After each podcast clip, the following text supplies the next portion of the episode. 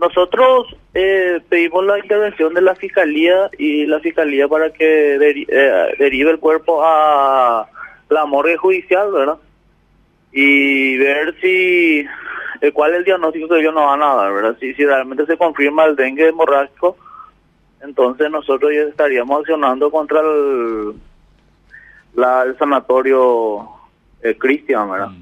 Por, por sería cae dentro de la figura de negligencia. ¿eh?